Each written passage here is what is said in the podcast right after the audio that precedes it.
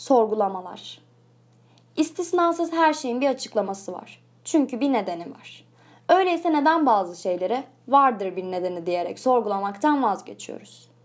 Hayır dostum, vazgeçmiyoruz. Sanrılarımızın esiri oluyoruz. Ve bu bir kalemin yazarına yaptığı yönetim veyahut ressamın fırçasına baş kaldıramaması gibi değil. Eser verdirmiyor bize.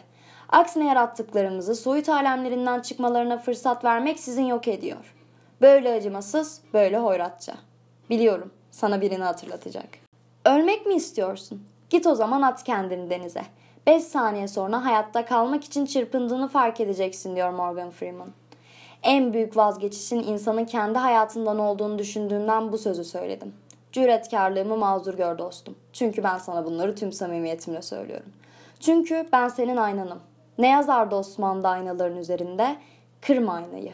O da seni yüz parça eder. Herkes duyabilir beni ama sen dinle.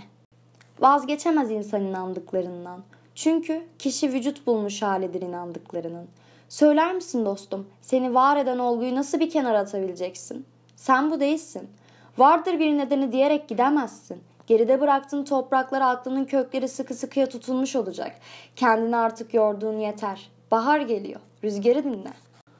Olmadığın biri gibi yansıtma kendini. En başta kendi kendine kendini. Çünkü en önemli varlığısın kendinin. Sensin yaratılmışların en şerefli olanı. Sıkı sıkıya tutun inandıklarına. Baş kaldır anlamlandıramadıklarına. Bu bedende doğduysan sana söylüyorum. Sen güneşsin. Sen dönmüyorsun Neptün'ün Satürn'ün etrafında. Ne zaman kesileceğini bilmediğin sahnede sana verilen rol kağıtlarını bırakma. Başrolü sana verilen en büyük oyundasın. Gerçekten elinin tersiyle itebilecek misin?'' Bir ağaçsın ki sen hiçbir mevsim yaprak dökmezsin. Çünkü kendinin dahi haddine değil köklerini topraktan sökmek.